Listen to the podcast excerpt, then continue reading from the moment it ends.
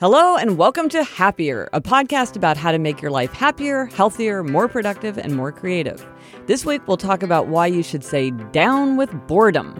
And we'll talk to Jancee Dunn about her new book, How Not to Hate Your Husband After Kids. And bonus, we'll also have Jancee's husband, writer Tom Vanderbilt, with us to add his perspective. I'm Gretchen Rubin, a writer who studies happiness, good habits, and human nature. I'm in New York City, and with me is my sister Elizabeth Craft. And Elizabeth, I am so excited about this new segment that we're going to introduce. That's me, Elizabeth Craft, a TV writer and producer living in LA. And yes, Gretchen, we have a new segment before and after stories. This was suggested by our listener, Laura. She said, I have noticed so many small changes in my own life, and I love feeling savvy and systematic about applying your various tips. I love, love, love hearing about other people geeking out along with me and trying out all these different approaches to improving our own lives. I'm sure you hear from people whose lives have been changed all the time. Well, I've noticed you often sprinkle these stories throughout. Have you ever thought about regularly highlighting listener transformations? A la before and after makeover stories. I find these real life examples to be incredibly moving and powerful. For example, I welled up a little in my car listening to the woman who gave up sugar after the cancer connection lightning bolt. I'm also a few weeks into the journey myself. So I think this is a great idea. I'm obsessed with before and after. I love any kind of before and after story. And in fact, the working title of my book, Better Than Before, was before and after for a long time. And so this idea Yeah, for years you were calling it before and after. Yeah. And so I think this is a great idea for a segment. So if you have a before and after story that you'd like to share, please tell us and we're going to start making this part of our rotation of segments because I absolutely agree. We can learn from each other. And when you read about or hear about what someone else has done, what's resonated with someone else, and what's allowed them to make big changes, I think that that really helps as we all are thinking about what we want to do. Yeah, great idea from Laura. Also, we're still getting thoughtful responses to our episode 140 about what to say in difficult situations. Yeah, and we heard from a lot of people who loved what our good friend Karen had to say about what people said to her before and after um, her husband and my beloved friend Mike died. A listener who's also named Karen commented, and a lot of people said similar things. I just wanted to say what an amazing person your friend Karen must be. I know so many people that would have been offended by someone saying all the wrong things after her husband's death. And it speaks volumes about Karen's character that she was able to see the intent of her friend's actions and laugh about it. So true. Yes. Even in that tough time, she had a sense of humor and she remembered the person was really trying to be loving, and that's what she focused on. Yeah. And I have to say, Mike was the same way. So it doesn't surprise me at all. Oh, yeah. Yeah. Well, we're still getting amazing responses to 140, so keep them coming because it's really fascinating and thought provoking to read about the things that people say in difficult situations. Yes, and helpful. I'm I'm internalizing all of this so that I'll be better at responding to people in tough situations. I am already doing things differently. Already doing things differently. So yeah, it's it's been it's been it's a before and after. Yes, exactly. um, and Alyssa, this week our tried this at home tip is down with boredom. Yes. Down with boredom. So I did, a, you know, I every week I do a little happier, one little two minute story that goes live on Mondays. But I did a little happier on it, but I decided it was really a big enough idea that it should be a whole try this at home on its own. And I became preoccupied with this idea down with boredom because my college roommate went on to get her PhD thesis. And she was telling me about when she was writing her thesis, which is, you know, this years long arduous process she had a post it note that she kept on her computer that said down with boredom to remind her that when she was writing, if she got to a boring part, she should just say down with boredom and not write about anything that bored her. Yeah, I love that, Gretch. You told me that years ago. And the second you told me, I wrote down with boredom on a post it and put it on my computer monitor, my desktop monitor, because I love that the funny thing is how you really can do it. And I remember, like, when I was writing the Happiness Project, for instance, one of the things that was really, really boring to me was what is the definition of happiness? And to this day, people are always saying, like, Gretchen, what is your definition of happiness? And I went to law school. I spent an entire semester arguing about the definition of contract. Like that kind of thing mm-hmm. just bores me intensely. Like, let's have these like really long, complicated conversations about definitions. And I was like, can I just not write that? So I basically say, no, I just never try to define it. And I just say it, can be whatever you want it to be peace, satisfaction, hedonic, well being, joy, bliss, whatever you want. You can have your own definition. We can all have our own definition. I just skipped it. And the fact is, it's surprising how often you can just say down with boredom and and just eliminate those parts. Totally. Um, so, listen, this reminds me of something that you guys talked about on Happier in Hollywood, um, being relentlessly entertaining. Um, yeah. So, Sarah and I, our mantra for this development season, um, when we're writing pilot scripts, is relentlessly entertaining because we made a conscious decision that we don't want to have any boring scenes in anything we write. Ah. Which may sound obvious, but a lot of times you write boring scenes just to get information out, you know, to get something across. Right. And our thing now is we just don't want anything to be boring. So if there's a boring scene, we just find a way to cut it or we find a way to make it a great scene. And we are just saying no boredom. Every page we want to be a page turner. Right. It's relentless. It's like every yes. single page. Um, and you can see how that could be. You could like, let's say you're at work and there's a weekly meeting where every single person who goes there is bored and nobody looks forward to it and everybody's bored the whole time. Probably it's not accomplishing much because if stuff were happening, people would be engaged and they would be interested and they would be listening. And the fact that everybody's bored suggests that there's really no value there. And so maybe yes. is there a way just let's just not have that weekly meeting? Yes. Or like you say, let's make it good. You either cut it out or you make it good. Absolutely. And then my question is, can you do this in life? I mean, are there boring tasks you could eliminate or somehow delegate? Um, you know, depending on your financial situation, maybe you could throw some money at the problem. Yeah. Is there a way to stay down with boredom? I heard a story from a woman. I thought this was hilarious. A great example of how saying down with boredom can like save you boring tasks. So her thing was she did the laundry for her family, and I think she had three kids, and she was driven mad because everybody would pull their pants off so that they would be they would go inside out. You know, if you just pull your pants off mm-hmm, and kind of yeah. reverse them out. And so she and would t-shirts and t-shirts, right? And so she would beg and she would plead and she would remind and and say to people, you know, come on before you throw them in the dirty hamper, make everything right side in. And they never did, and it drove her crazy, and it was really boring to spend all her time. And then she finally she realized, you know what? I'm just going to put everything away inside out. And so mm-hmm. if you want your t-shirt or your pair of jeans to be the right way, you're going to have to do it yourself before you put them on. And I thought, this is brilliant because probably over the course of a year, she saved tons of hours of very boring work. And mm-hmm. she places the burden on the people who properly should bear that burden. And now she doesn't have a conversation about it anymore. There's no more nagging, no more reminders. Down with boredom. Down with boredom. And I'm sure cut her resentment too. Always a good yes. thing in a family to cut down on resentment. Always a good thing. Um, now, what I will say, Gretchen, because, you know, we always say the opposite of a profound truth is also true.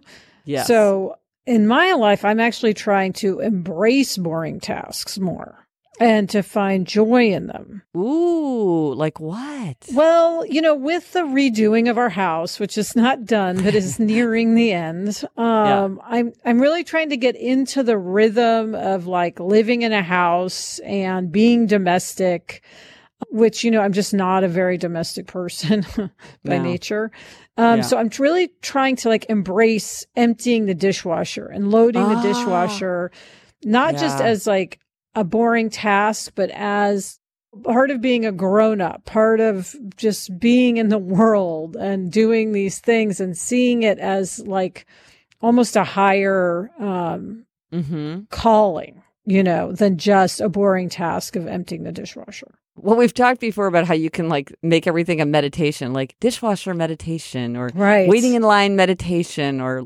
laundry folding meditation. So you're sort of trying to tap into kind of the rhythms of your household more and kind of take joy in yes, these sort of mundane little tasks. Yes, because I feel like it's all part of being a mom, being a wife, being part of a family is to embrace mundane tasks. Interesting. This is my idea. We'll see if it, you know, how it pans out.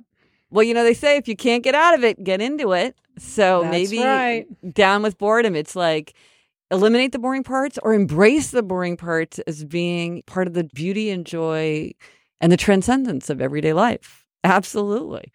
But on the subject of, of boredom, for people who are not taking such a high minded view, I do have a post which is six tips for coping with boredom. And I will link to that in the show notes if you're thinking about whether to fight boredom or embrace boredom in various areas of your life. Let us know if you do try this at home and how saying down with boredom works for you. What are some ways you manage to eliminate boredom? Post on Instagram, Twitter, Facebook. Drop us an email as always at podcast at gretchenrubin.com. And you can go to happiercast.com slash 143 for everything related to this episode. Coming up, we'll talk about a great happiness hack. But first, a little break.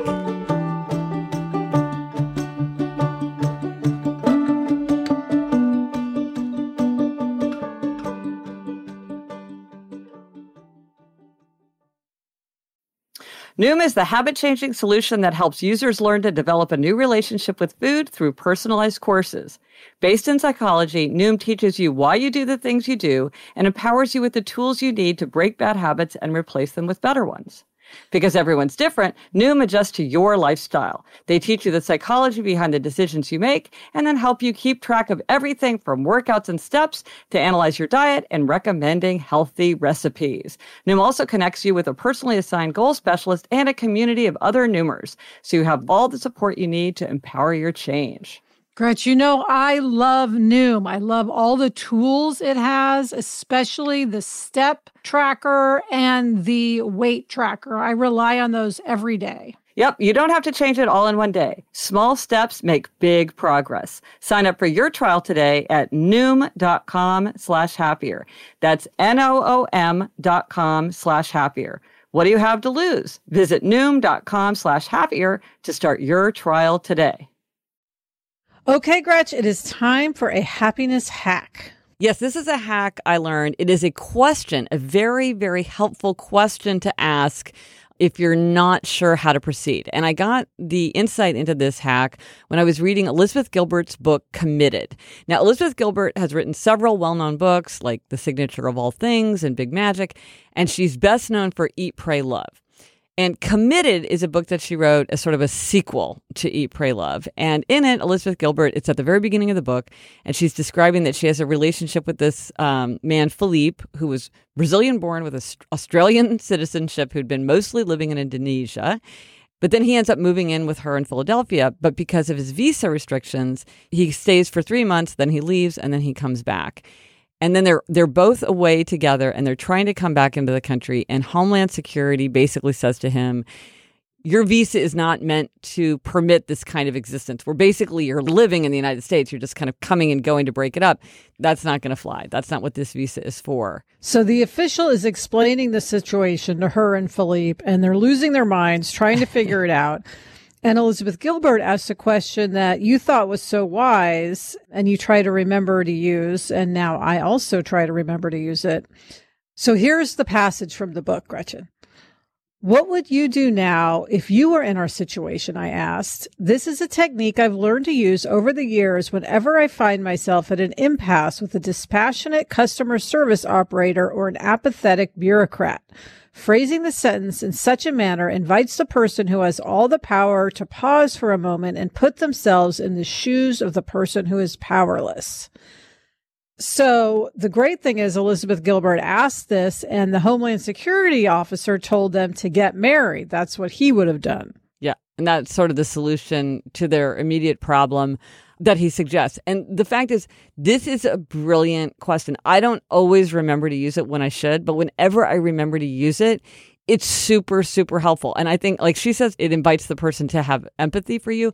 But I think it also makes them think in a bigger way because they're like, well, I'm not just going to feed you the official line. I'm going to say, well, mm-hmm. if I had to deal with this, what would I do? And they probably know a lot more about the situation and might have things to do that aren't the official answer that wouldn't have occurred to you, but that's actually very helpful to you. Well, and everybody likes to be an expert. So Yeah. if you treat them like an expert, they're automatically going to have warmer feelings toward you and want to be more helpful. Well, and the funny thing is how it actually does unlock additional information where you're like, why didn't you just tell me this before? But anyway, so here's the most striking example of when I use this. So, Elizabeth, you remember when our family was getting ready to travel to Europe for our summer vacation, and I realized the night before we were supposed to leave that Eleanor's passport was going to expire soon, and it wasn't going to expire in the time of the trip, but we were going into Germany, and Germany requires that your passport is valid for six months after you travel, and hers was within that window. So even though it wasn't oh, technically expired, we couldn't travel to Germany with Eleanor because of her passport. And it was so bad. I remember racing out of my office, you know, waving her passport and being like, "Oh my gosh, we have a big, big, big problem." And Jamie's face kind of like trying to take it in because at first he's like, "Oh, I'm sure this is no big deal," and then slowly realizing like, "Oh wow, this is a major thing." So we got a hold of this travel agent. And she kept saying, Well, you can't do it and you can't travel. And there's this. And then if you go through the official passport agency, it's this, it's this, it's this. And finally, I remembered this question from Elizabeth Gilbert. And I said, Well, what would you do if you were us? Mm. She thought, like, on the phone, she thought for a minute. She's like, Well, if you're in New York City, there is this place downtown where like they will do same day turnaround of a passport. It's an official passport agency and they'll give it to you. Like if you go first thing in the morning, they'll give it to you by lunchtime. And I was like, how do, was that not the lead? Uh, you know, like Yes. this is clearly the answer right here. But it was many, many, many minutes of discussion and of dead ends before she got to that. And I think it was, it wasn't one of the normal answers to the question. It was like this very kind of, like not that many people know about it. I don't know if they have it in any other cities, if they just have it in New York City for whatever reason. But this question, what would you do if you were us? Unlocked that crucial piece of information. And then fast forward, yeah, I went down there at like five in the morning to stand in line and we had our passport by 1 p.m. So we only missed a day of our vacation. It was amazing.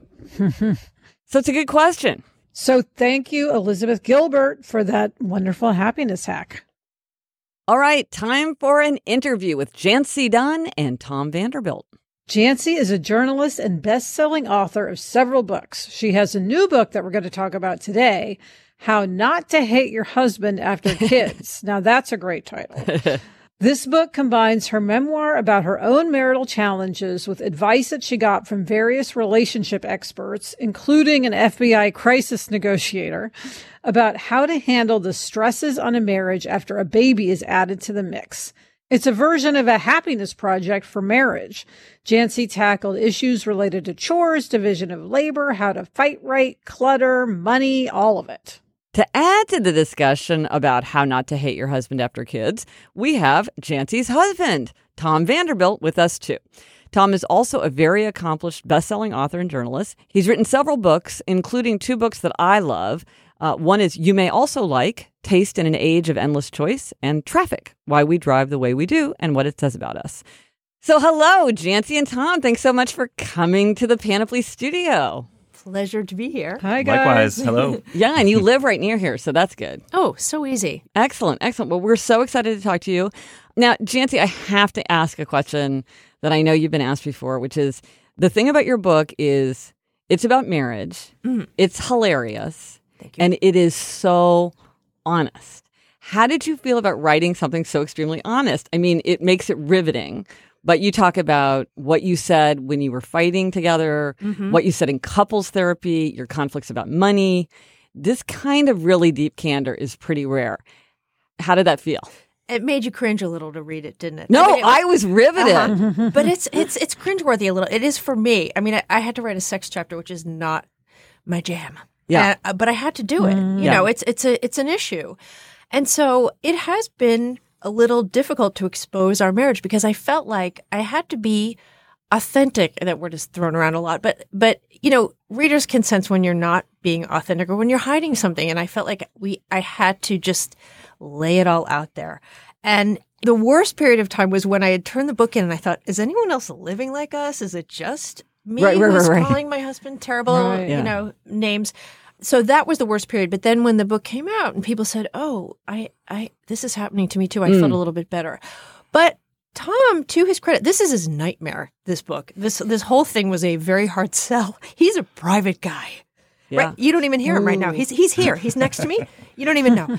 Um, I'm doing all the time, and you know. But he said, if you're going to do it, he's a journalist. You know, we have to do it. And I was um, heartened by that because I thought he would just say no right away. So, Tom, did you read the chapters as Jancee was writing them and say yes or no to certain things, or did you just give her carte blanche to write whatever she wanted? I would say pretty much carte blanche. And obviously, I thought there was a bit of a kind of a redemption story in it um, Yeah. for, for me. Mhm. Otherwise, Yeah. I, it would have been a little bit uh, self punishing just to put out this horrible, you know, why would I want this horrible depiction of myself to be out there and Oh, living but with you that? don't But, come uh, off horrible. Well, so that, oh, well, Yeah, thank you. right, but, yeah, uh, so if, if, I, if, if I wasn't confident that there was that uh, arc and and that we weren't doing some sort of greater service, hopefully, um, that yeah, it, it definitely required a little bit of uh, strong constitution to sort of read it and take it. Well, the, we, you tried so many different things and you thought about your marriage from a lot of different angles. And what do you think is the most important thing that you learned about marriage from this? All right, this seems thunderingly obvious, but it wasn't for me. And it was to state my own needs. My Yeah. my comfort zone was thinking that he could read my mind and fuming. And I, Yeah. I really was the martyr. And I would be banging pots and pans in my house and in, in our kitchen and glaring at him. He really was oblivious. He's really big on social chess, or he would just play social chess and kind of look up at me. And he really did not know that I was angry. And instead of just saying I w- I'm angry. I wish you could help. I I just was not direct, and eh, you would think I would have figured that out. Mm. You know, Ooh, well, I want to get to this in a little bit when we talk about the tendencies because I, it all falls. the whole time. I was reading this, I was like, I "Oh my gosh, this is the tendencies." Mhm. Um, okay, so so right, so not articulating expectations. So that was the key thing for you. Now, how about you for you, Tom? Uh, again, this might, at the risk of being thunderingly obvious, uh, I mean, one thing is just that marriage really is this uh, dynamic system uh, uh, that that changes over time. I mean, it's, it's you know, you sort of you think when you get married, oh, we're always going to be like this. It's our relationship is intact. But the arrival of our daughter just really recast the- Yes. the, whole situation, and it was suddenly a different type of relationship with different needs and different expectations, and it was you know 2.0 basically, and I was probably still living in one po- the 1.0 um, Because- honeymoon era. May I say because he took up long distance cycling pretty much when the baby came out of me, and all of a sudden he was he was cycling upstate, away for long periods of time, cycling trips to Guatemala, the Italian countryside. Uh, yeah, and he's training for the marathon. uh, so so there was a lot of um, escaping going on. Well, and don't you think there's this myth that you're supposed to have a baby and it's going to be wonderful and you're going to be so close and it's all these happy pictures on Facebook. And then it's like there's this reality that it's just really hard to have a kid. You should just stay away from social media when you're when you have a newborn because it's hashtag so blessed and everyone looks well rested and the baby doesn't look like he or she cries at all and everyone's glowing and and we were Right. not hashtag so blessed. It was hashtag um Barely hanging in there. yeah, thank you. Yes indeed. Yes. yeah. No, I'm I'm always astonished when I see somebody who's like looks like she's taken a shower. I'm like, I definitely didn't take a shower. Good four six weeks in. Yeah, Yeah. What I want to know from you guys is for someone who has a baby on the way, who has not yet entered into this period and might be listening, what is the most crucial piece of advice you'd give? the number one piece of advice for somebody who's expecting is to have the big conversations ahead of time. I know it's fun to talk about the color of the baby's room and chicks or bunnies or you know what what are we going to name the child which i mean we spent so many hours talking about names because it's fun but we did not have the big conversations about expectations of how you know discipline uh Do you think know. you, can have? Do you think you even know your own mind in advance? Like one of the things that I'm not sure I would have even had any idea what I even thought or believed or or had any understanding of like it's just so different. Well, that's a very good question. Um, One thing that boiled it down for me, and it was um, research from um, uh, the Love Lab, is to ask even just the simple question what five things did you love when you were growing up Mm. about your parents, about being parented? Oh. What five things are you not going to Oh. repeat? And Good that really gets granular into how you were raised. Yeah. Because we didn't, we've had Mm, some talks great. about how we were raised, but you know, you don't really get down to it. it we mostly No. live in the now. And so that would have cleared up a lot of problems right away because it's funny how things bubble up that you don't know are going to matter to you until you have a child. Maybe it's about suddenly you want to have family dinners and it never you Yeah. know, wasn't your thing before. Or religion becomes important to you. You know, there's just all these big things. But but you're right. On the one Mhm. hand, you can only prepare so much, can't you? I mean, it's so hard. Yeah. You just have no idea. Mhm.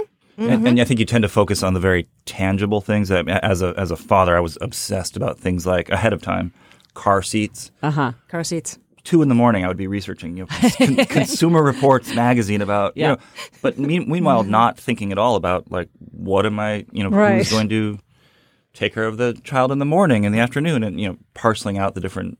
I'm just talking logistics, Yeah. which is which is a mm-hmm. huge part of it. I mean, Yeah, I've noticed in my life and my friends' lives that there's a tendency for new moms to feel like they should want to do everything. And so they sort of set it up where they're doing all the feedings and they're changing all the diapers. And then the dads get kind of pushed out. And then they do things like go on long distance bike rides. And then it just sort of creates this distance that can be problematic. maternal gatekeeping and I was completely guilty. I mean, this isn't some takedown of my husband. I had to examine my own behavior and it was it was 50-50 and I was reinforcing I mean, maternal gatekeeping where you you push away a father because you're you're letting them know that you can do a better job. And so if a father's hesitant and what parent isn't hesitant at first, it becomes self-reinforcing. And I would my classic phrase was give me the baby he would be trying to bathe our daughter and you know i was afraid she was going to drown i was very dramatic and i would say just just give her to me or he would Mm. struggle with put you know onesies have what 27 snaps Yeah, yeah, it's yeah. like so he would be like struggling to put her onesie on and i would say just just give her to me well how is he ever supposed to learn Yes. and how is he ever supposed to feel confident if i'm constantly shoving him out of the way Right. and let's be honest, I think most many fathers are, are quite happy to let that gate gatekeeping happen. I mean, Well, I- I- well, one way to think about this is through the lens of like male and female and mother and father, but another lens to look through this, and this is the way I really get it, given my obsession with the four tendencies. To me, Jancee, the fact that you were an obliger was just uh, every page. Like I, I went through and like uh, there was just one thing after another, which was you're meeting outer expectations, you're struggling to meet inner expectations. yes You expect that others would understand the expectations that they're placing on you and, and understand why those are burdensome, even if you don't articulate it. Very obliger. You find it hard to delegate certain tasks. Certain tasks seem like they attach to you personally and they can't be outsourced. So then I was like, oh my gosh, obliger. And- Classic. And, you took the quiz and you were an obliger. 100% Yeah, yes. and I think many of the things that you that you struggled with show that. No, but so Tom, I couldn't decide. The first time I read the book, I thought you were a questioner. The second time, I was like, mm, he might be a rebel. So questioners always ask why. Why should I? So they'll do things that make sense to them, but they'll resist other people's expectations if they don't make sense. And rebels want to do what they want to do in their own way, in their own time. And if you ask them to do things, they're very likely to resist.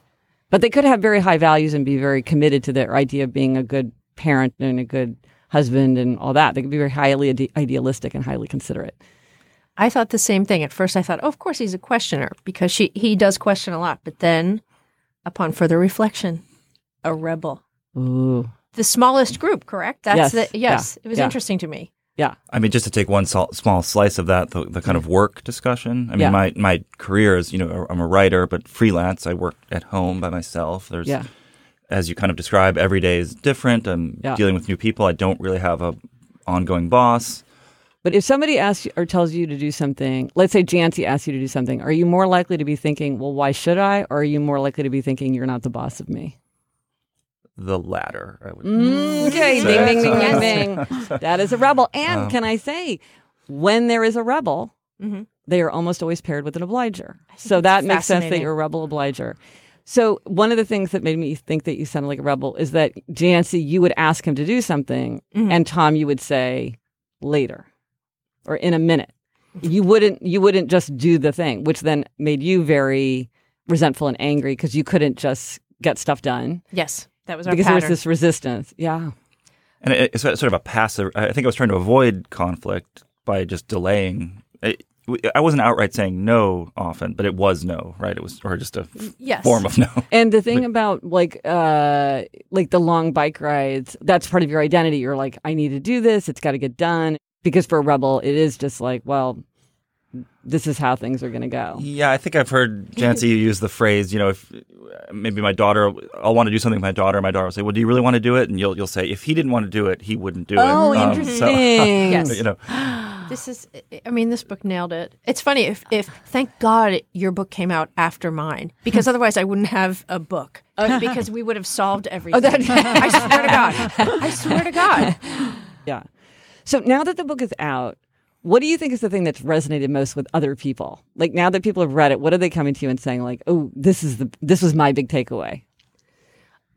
For for me, it's that there was a, a taboo around admitting that you're fighting with your husband when the baby comes. Mm. I think partly, you know, when you have a boyfriend, you kind of blabber with your friends about your boyfriend, but but when it becomes your husband, when you marry them, it's a little more sacred. It is. And also there was again there was just a lot of shame around it. You just feel like you should have it more together. Mm. Well, and I also think once you have a baby, the stakes are higher for the marriage itself. So it, it, it it's a compounding issue. It's like you want to get along, be, you know, the best you've ever gotten along because now you have a baby and you want to have a great marriage for the baby. Exactly. Exactly. Yeah, and it's sort of like a, a, a ship or something taking on more weight, and what- whatever existing strains are in that structure, the Yeah. added weight, you know, puts just be, begins to separate a little bit at the seams. Now, last thing, when whenever people come, we ask them for a try this at home, which is an easy, concrete, manageable thing that people can try tomorrow to make themselves happier, healthier, more productive, more creative, or whatever.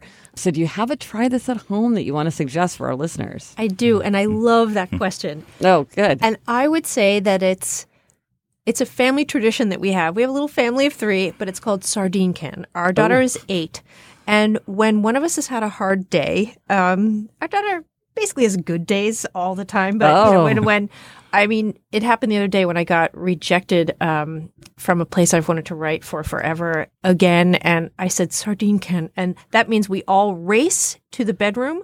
We jump under the covers and we just get silly and goofy Oh. for a few minutes. oh, And there are so many times that I just can't wait to climb into the sardine Oh. can. So And when everyone kind of whimpers sardine can, you know you have to proceed directly to the bedroom and and uh, assume the position. That's so in the great. can. We have something called family love sandwich, which is when every you stand and like everybody has to like crush together, but we don't do it as like a, a plea for help. and I like this idea that it's like I need attention. I need like you know this must be addressed. Yeah, the happy chemicals start flowing Yeah, yeah, really yeah. quickly. So Yeah, it's like an emergency button. Yes, I love it. Yeah. Sardine can. Oh, that is a great one. Excellent. Well, thanks so much, guys, for coming by the studio today. It was great to meet you in person. Our Uh, pleasure. I know. And um, uh, again, how not to hate your husband after kids. It's hilarious, it's honest, and it's helpful. Yes.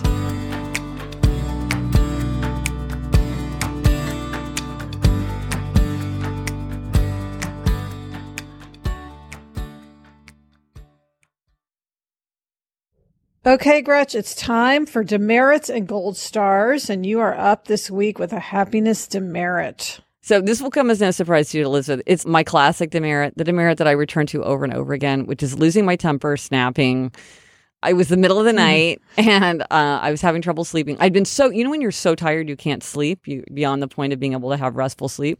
So I'd gone to sleep really early. I woke up in the middle of the night. So we sleep to the sound of the radio, which I know some people think it's crazy, but that's what we do.